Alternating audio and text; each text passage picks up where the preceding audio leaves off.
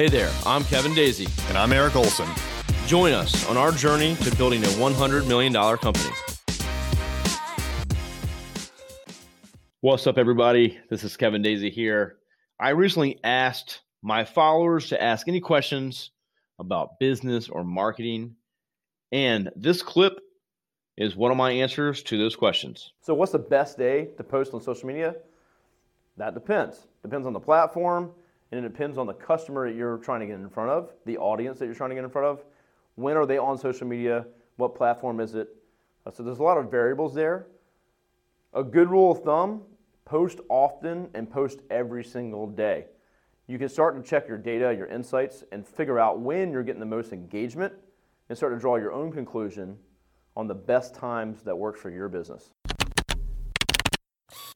If you like this podcast and you know a lawyer who wants to grow their law firm practice, tell them to check out arraylaw.com. Array Digital exclusively serves managing partners who want to aggressively grow their law firm. arraylaw.com.